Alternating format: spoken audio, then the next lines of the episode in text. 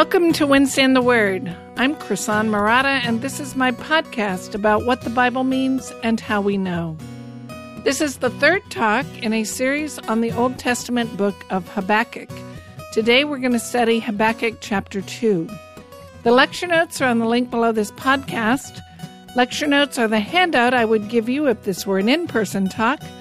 You can also find those lecture notes by going directly to wednesdayintheword.com slash Habakkuk 3. Habakkuk is spelled H A B A K K U K. Thanks for listening. We're continuing in our study of the book of Habakkuk today. Just to review a little bit, Habakkuk is one of the books of the minor prophets, and minor refers to the length of the book, not its importance. This book was most likely recorded and written about 300 years after Solomon, about 100 years approximately after the fall of the northern kingdom, a few years after King Josiah was killed in battle, and probably about 10 to 30 years before the southern kingdom will fall. Habakkuk was a prophet to the southern kingdom of Judah, probably during the reign of the king Jehoiakim. And when he got this vision, which is unique in that it's a dialogue between the prophet and God, Habakkuk's world is in tremendous geopolitical turmoil. The nation of Judah is spiraling downward into evil and rebellion. The king is oppressing his people, and the nation is a vassal state of the Babylonians, who are also called the Chaldeans and the Babylonians are proving to be more evil than the Assyrians, who were the previous overlords over the nation. So the nation is corrupt and turning away from God, and Habakkuk seeks the Lord and says, How long will this go on? How long are you going to let this continue? When will you rescue your people? So Habakkuk speaks to two of the most fundamental questions of faith. How can a loving God let evil continue? And why believe if I'm not exempt from the tragedies of life? Well, we've looked at Habakkuk's first request or his first complaint, where he turns to God. He complains about the injustice and evil of Jehoiakim's rule, and he asks, How long will God let it continue? And just to briefly remind you of the historical context, under the last king, Josiah, the nation experienced something of a renaissance. They turned away from idols, they turned back to the Lord, they reinstituted the Mosaic Law, and they rid the government of corrupt judges and leaders. But now, that's a thing of the past. The current king, Jehoiakim, is turning back the clock, so to speak. He is undoing all the gains made by his father, and he's turning the nation back into chaos, corruption, and idolatry. So Habakkuk seeks the Lord and basically asks, Why do you make me see this? Why are you putting us through this kind of iniquity and wickedness? I don't understand how this is a good thing. We had all these reforms under the last king. We were moving in the right direction, and now we've lost it all. Then we looked at the Lord's first response. The Lord assured Habakkuk that this would not go on forever. Evil is going to be judged, and his people will not continue in rebellion forever. You'll remember that Moses had warned them that if they rebelled against God once they got in the promised land, they would lose the land and be scattered among the nations. And that has already happened to the northern kingdom. And God basically says the day is coming for the southern kingdom to have the same fate. God is going to discipline his rebellious people. But God also tells Habakkuk that he is going to act in a surprising way. He is sending the Chaldeans to judge his people, and Chaldeans is another name for the Babylonians. So, just as God disciplined the northern kingdom years earlier when the Assyrians conquered them and took them into exile, now the Babylonians are coming and they will conquer the southern kingdom of Judah and take her people into exile. And the Lord describes the fierce and overwhelming military might of the Babylonians with the bookend that they know no God other than themselves. They are a fierce and vicious people, and they think they are autonomous, beholden to no God. Well, then we looked at Habakkuk's second complaint. God answers him, and Habakkuk responds with obvious confusion. His question now becomes How can you let such an evil people have victory over your people? Aren't they even worse than your own people? How can you let the Babylonians, this godless nation, a nation who ignores you, a nation who doesn't even know your name and thinks they themselves are God instead, how can you let them continually slay nations? And especially, how can you let them conquer your own people? And that's the essential question of the book. How can you bring a judgment like this with people like these on your people? Yet, despite all his confusion, Habakkuk affirms his trust in God. In chapter 2 1, he says, I will stand on my guard post and station myself on the rampart.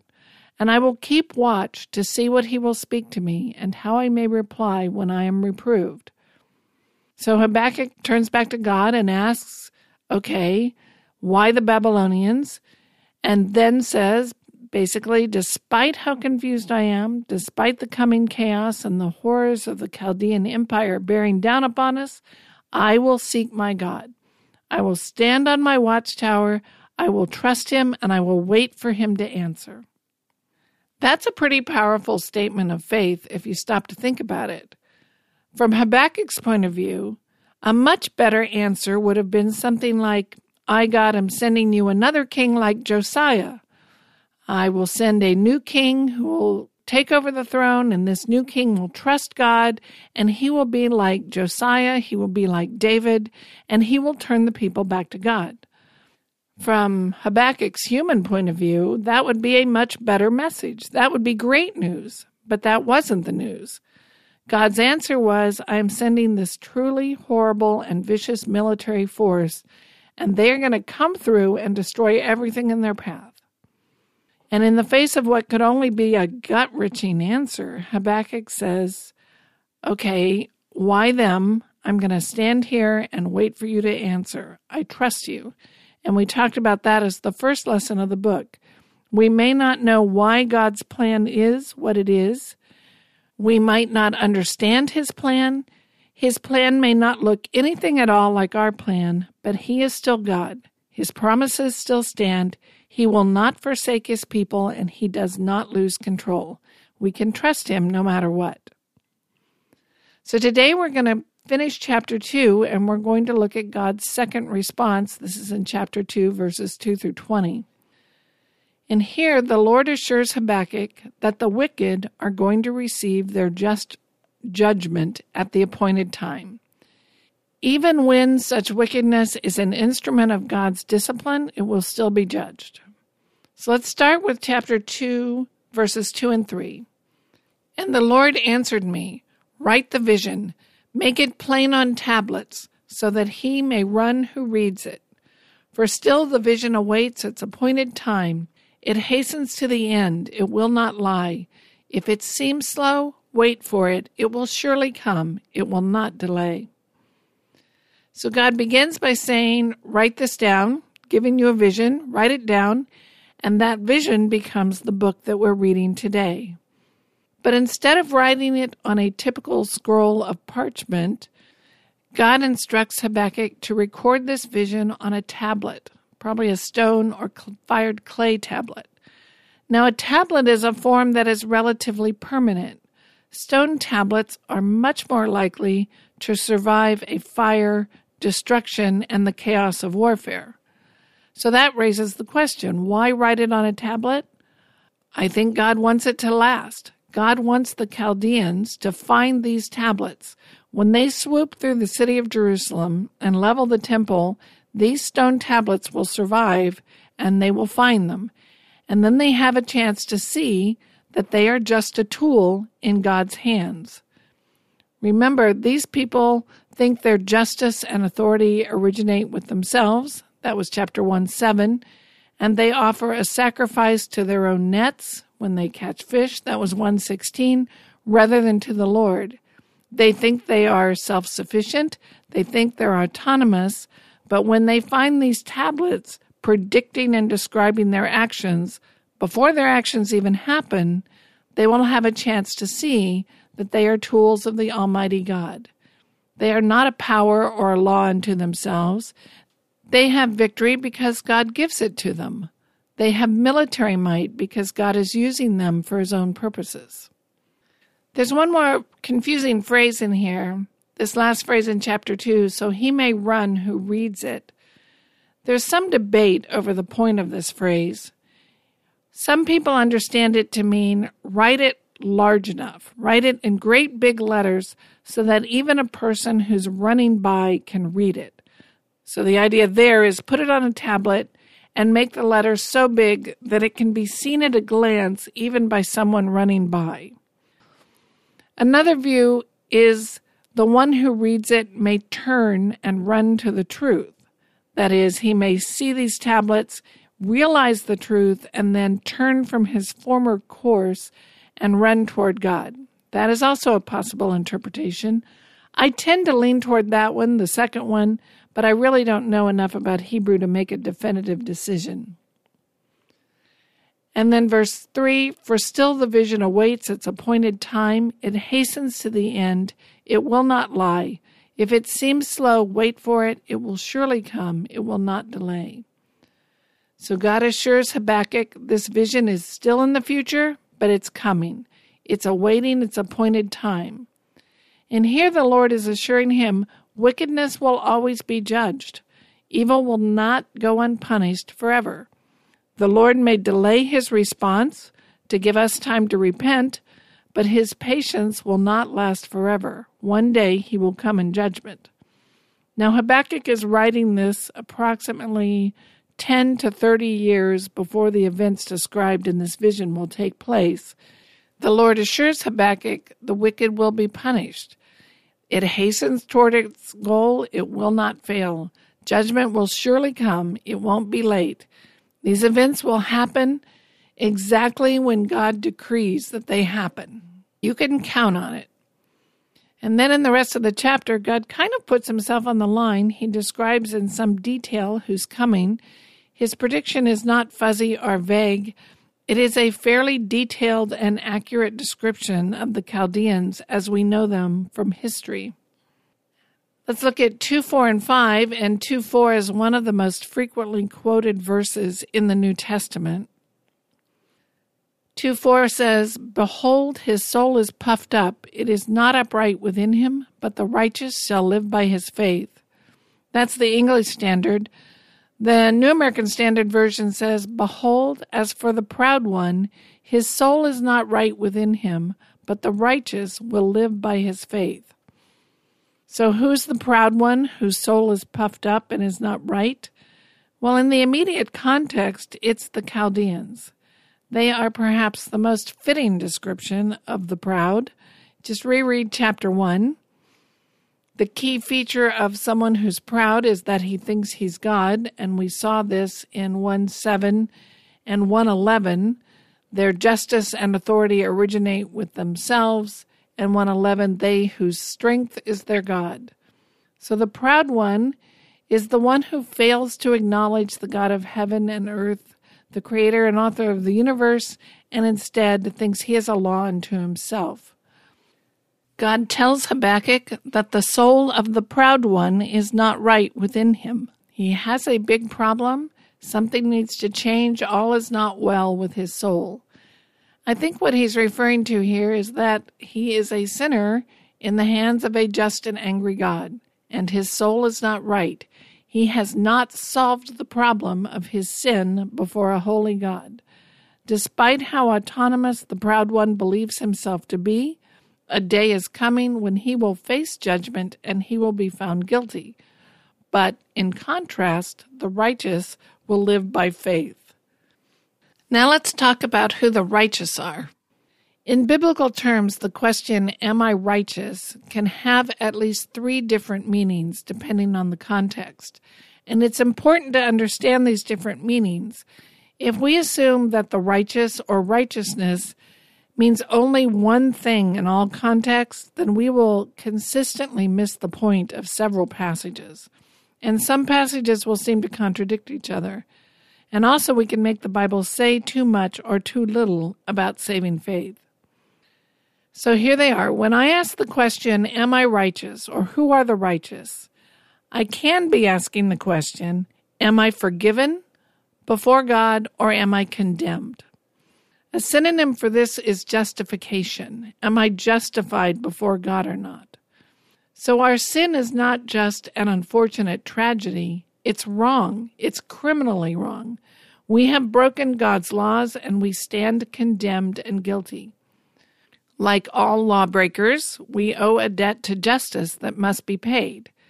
Because we are not good, we justly and rightly fall under the condemnation of our just and holy God. Well, the good news of the gospel is that God created a way to pay our debt to justice through the death and resurrection of Jesus Christ. We sinful people can be right with God because Jesus took the penalty we deserved on himself and he died in our place. So, in that sense, the righteous are those who have had their sins forgiven. Now, in English, when we talk about this, we often use the word justification or the justified. Our relationship with God is now in the right because our sins and our debt to justice have been forgiven because of what Jesus did for us.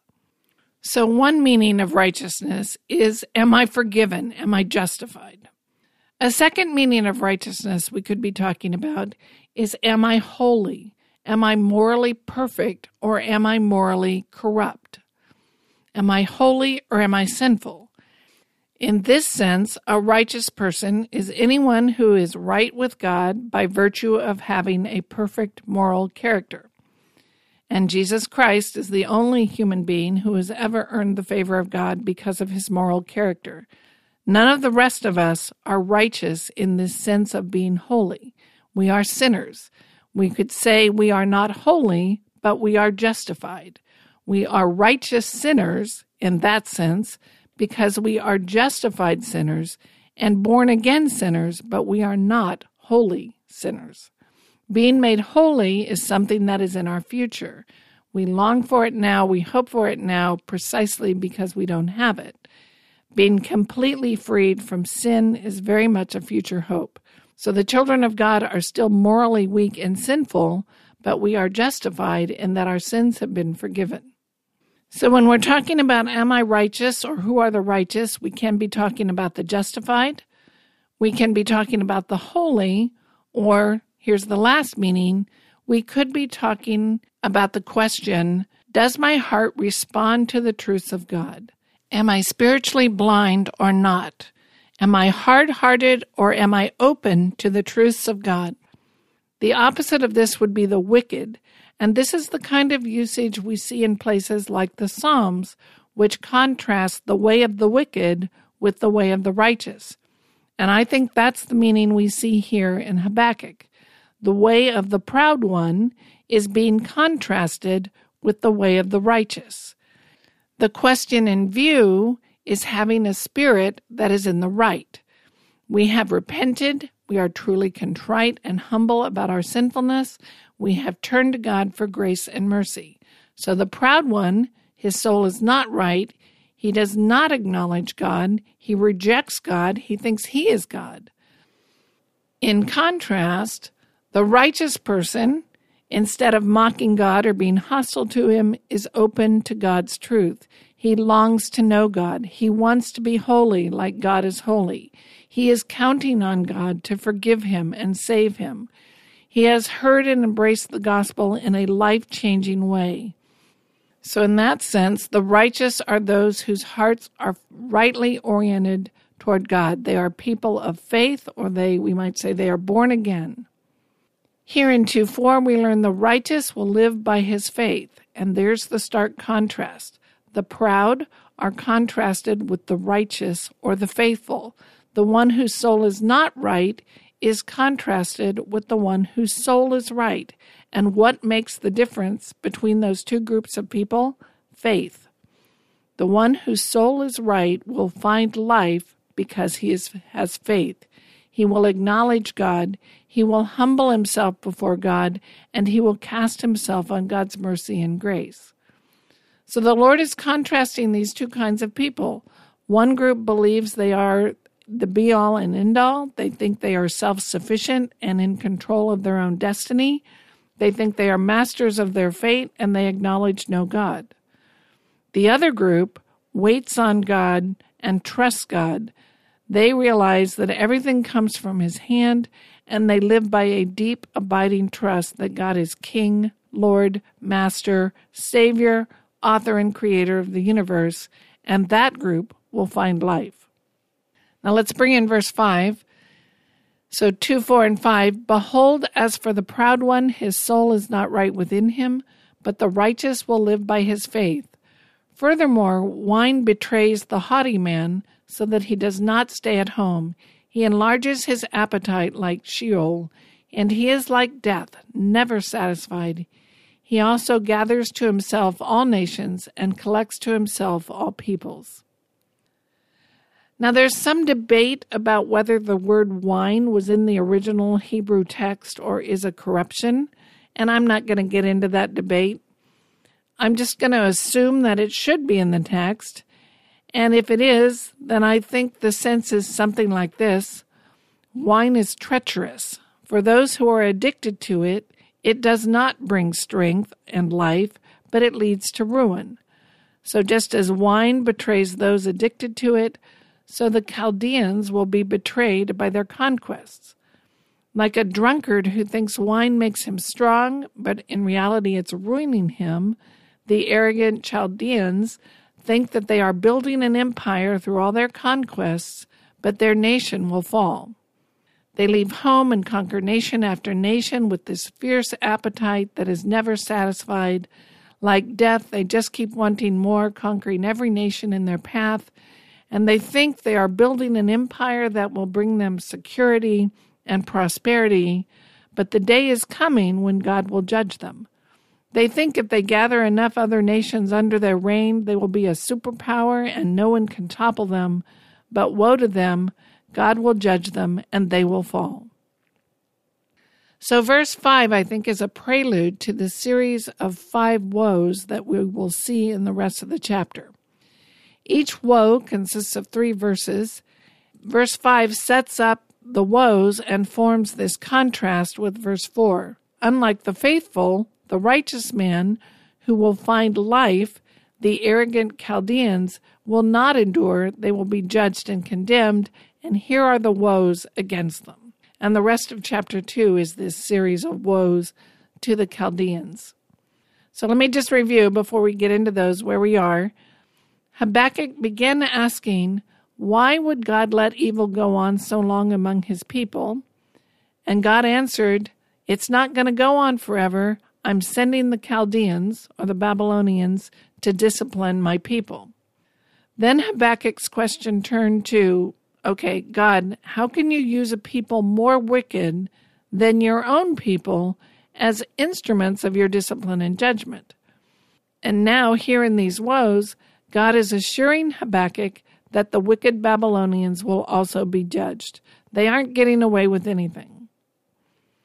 So let's look at 6 through 8. This is the first woe, and the Chaldeans are judged for looting many nations. Will not all of these take up a taunt song against him, even mockery and insinuations against him? And woe to him who increases what is not his. For how long? And makes himself rich with loans. Will not your creditors rise up suddenly, and those who collect from you awaken? Indeed, you will become plunder for them. Because you have looted many nations, all the remainder of the peoples will loot you. Because of human bloodshed and violence done to the land, to the town and all its inhabitants. This taunt song that begins in verse 6 seems to be from those who were conquered. So the oppressor, the Chaldeans, think they are rulers of all, but the very people they have conquered are going to rise up and taunt them with the futility of their endeavors. So the very people they conquered now pronounce their woes.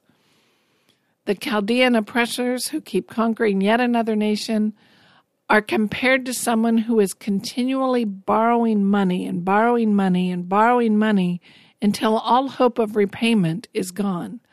Eventually, the borrower ends up in prison under a mountain of debt and everything is taken away from him. The Chaldean oppressors destroy human life like a borrower continually borrowing money, and like the borrower, their debt will come back to bite them. They will face judgment and they will be found utterly guilty. So God is coming in judgment one day to judge them, and they will be found guilty, and they will be looted by other nations, just like they looted others. The second woe is in verses 9 through 11, and here the Chaldeans are judged for taking from others to provide for their own security.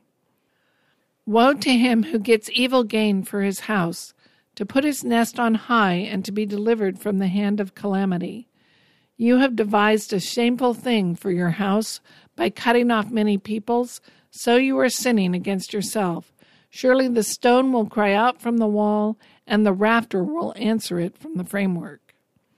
So the Chaldean oppressors stole from others, looted other nations, and gained their wealth through evil means. Then they seek to protect themselves and their wealth by building their city on high ground, building a great giant walled city that looks and appears to be an impregnable fortress or palace so they build their fortress through evil gain by looting and enslaving others, and eventually their fortress will fall. The very walls and stonework of the fortress itself is a judgment to them. The only security is in trusting the Lord. And as we see in history, the Babylonians looted Nineveh to bring down the Assyrian Empire. And eventually, Nineveh's fate was their own. The city of Babylon fell and was taken by Cyrus in 539 BC. The third woe is in verses 12 through 14, and here the Chaldeans are judged for being bloodthirsty and violent. Woe to him who builds a city with bloodshed and founds a town with violence. Is it not indeed from the Lord of hosts that peoples toil for fire and nations grow weary for nothing? For the earth will be filled with the knowledge of the glory of the Lord as the waters cover the sea. So the oppressors have built their giant walled city and gained their empire by bloodshed, brutality, and slave labor. They think they are safe and secure in their high city, having vanquished all their neighboring states. But when God comes in judgment, all that effort will be for nothing. The city will fall, and their empire will be no more. By contrast, the Lord will reign forever and ever. Nations come and nations go. Evil dictators rise and evil dictators fall. Earthly kingdoms rise to glory and then fall to dust, but the earth will be filled with the knowledge of the Lord. His rule and his reign is going to last forever. The fifth woe is in 15 through 17, and it judges the Chaldeans for oppressing and inflicting violence and bloodshed on their neighbors. Woe to you who make your neighbors drink, who mix in your venom even to make them drunk, so as to look on their nakedness. You will be filled with disgrace rather than honor. Now you yourselves drink and expose your own nakedness. The cup in the Lord's right hand will come around to you, and utter disgrace will come upon your glory. For the violence done to Lebanon will overwhelm you, and the devastation of its beasts by which you terrified them because of human bloodshed and violence done to the land, to the town and all its inhabitants. The cup is often used as a metaphor for one's lot or one's fortune. We see that in the Psalms in several places. Here it seems to indicate the brutal lot forced on the slaves by their captives. The life of the slave is pictured as a poisoned cup that the Chaldeans are forcing them to drink. So the oppressors take captives and they force this brutal life of slavery and oppression upon them, gloating over their humiliation and robbing them of respect and dignity. But God says, Woe to you, because as you have treated these slaves, so you will be treated. As they compelled their captives to metaphorically drink from a poisoned cup of slavery, so they will be in turn compelled to metaphorically drink a cup of God's wrath, and they in turn will be humiliated. And then the fifth and final woe in verses 18 through 20 judges the Chaldeans for chasing idols. What profit is the idol when its maker has carved it? or an image, a teacher of falsehood. For its maker trusts in his own handiwork when he fashions speechless idols. Woe to him who says to a piece of wood, Awake, to a mute stone, Arise, and that is your teacher? Behold, it is overlaid with gold and silver, and there is no breath at all inside it. But the Lord is in his holy temple. Let all the earth be silent before him. Now remember, chapter 1 described the Chaldeans as a nation who think there is no God other than themselves, and this woe exposes the folly of idolatry. How ludicrous is it to fashion our own idols, whether it's our nets or ourselves or a statue? It's foolish to take something that can't speak, can't act, can't move, something that has no brain or soul in it, and we worship it. To treat something we've made with our own hands as a god is like following a teacher of lies. The idol is just an empty object. A living being who sleeps can be woken up, but no amount of shouting is going to wake a block of wood or a piece of silver. But in contrast to these speechless, mindless idols, the Lord is in his holy temple. He reigns and he rules. He's the one who controls history. He's the one who makes and breaks kings. He gives victory and comfort and ultimately justice. You may not be able to see him or hold him in your hand like a gold statue, but he is the one who lives and breathes and rules. Let the earth be silent before him. There's no excuses, there's no justification, there's no pleading or explaining. He is just and he is Lord. So, what then are we to make of that answer? Habakkuk says, But isn't the cure kind of worse than the disease? Will you really let the wicked Chaldeans trample all over your people? So Habakkuk first asked why God would let evil go on so long among his own chosen people. But when God said he's sending the Babylonians, Habakkuk's question became How can God use a people more wicked than his own as instruments of discipline and judgment?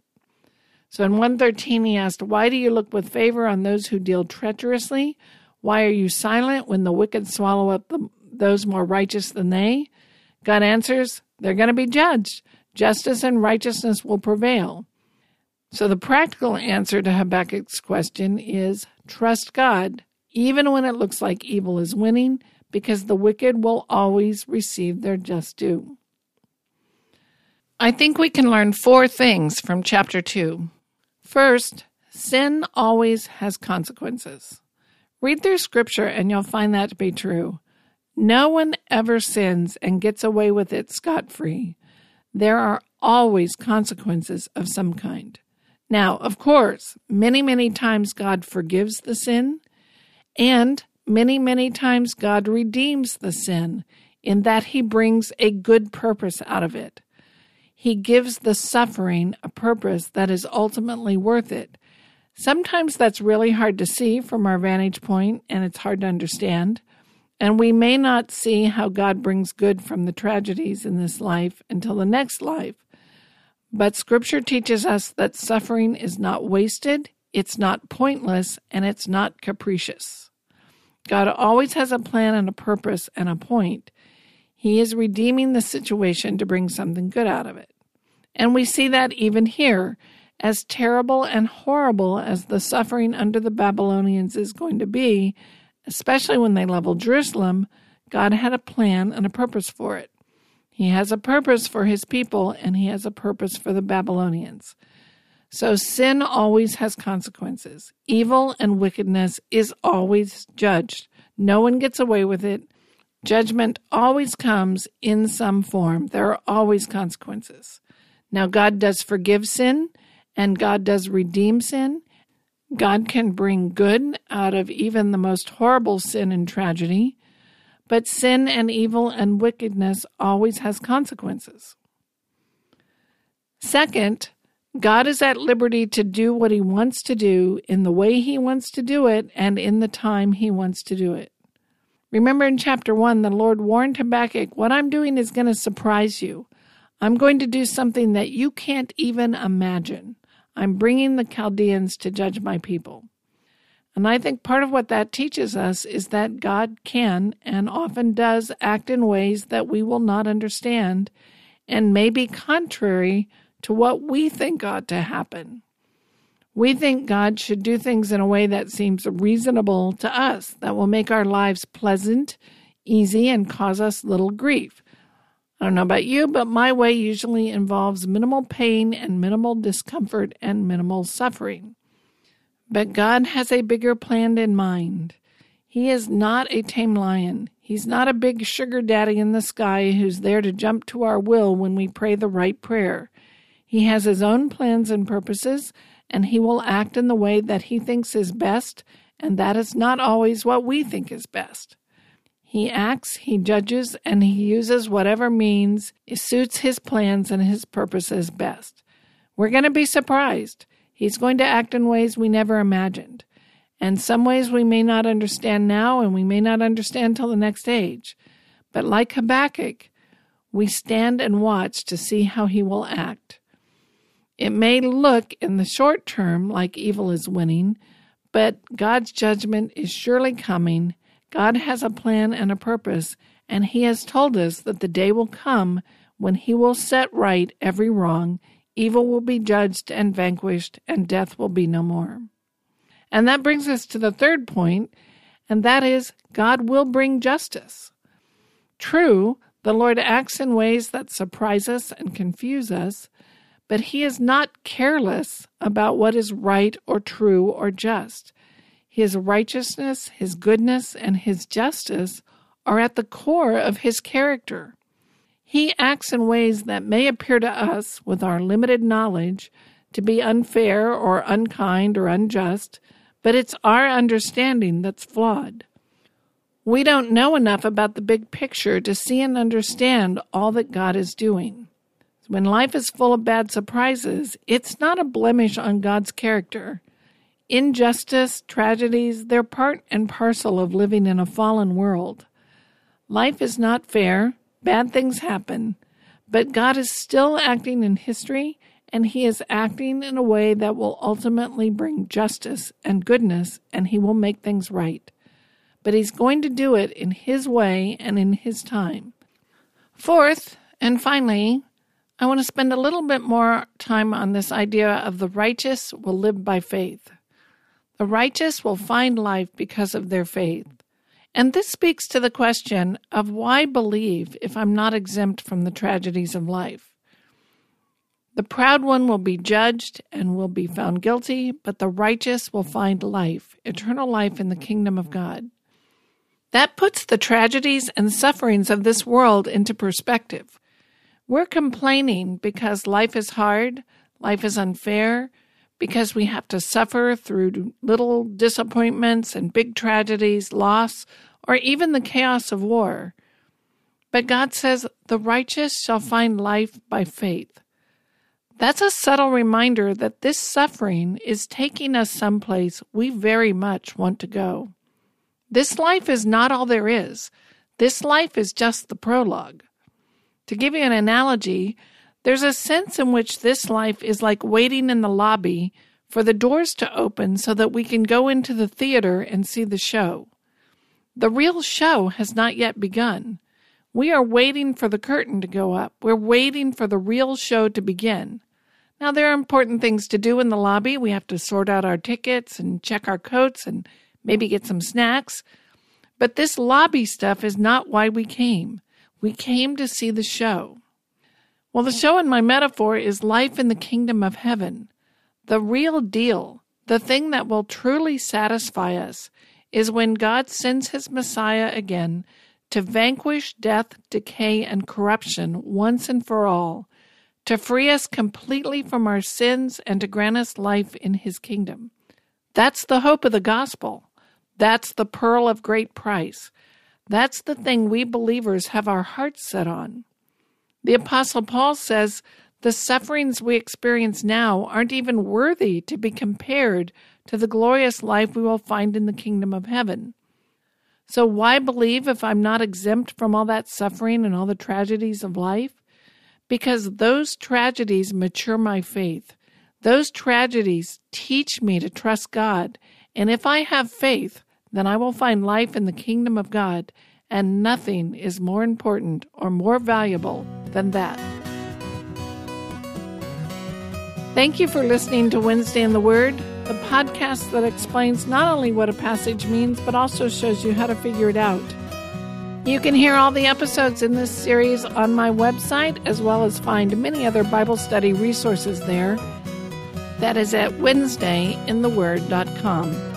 There's no charge, no spam, and no ads. It's all free to help you improve your study skills and understanding of Scripture. If you've been blessed by this podcast, please subscribe to the mailing list, subscribe to the podcast, and leave a positive rating or review wherever you listen. But most importantly, tell a friend what you learned and where you learned it.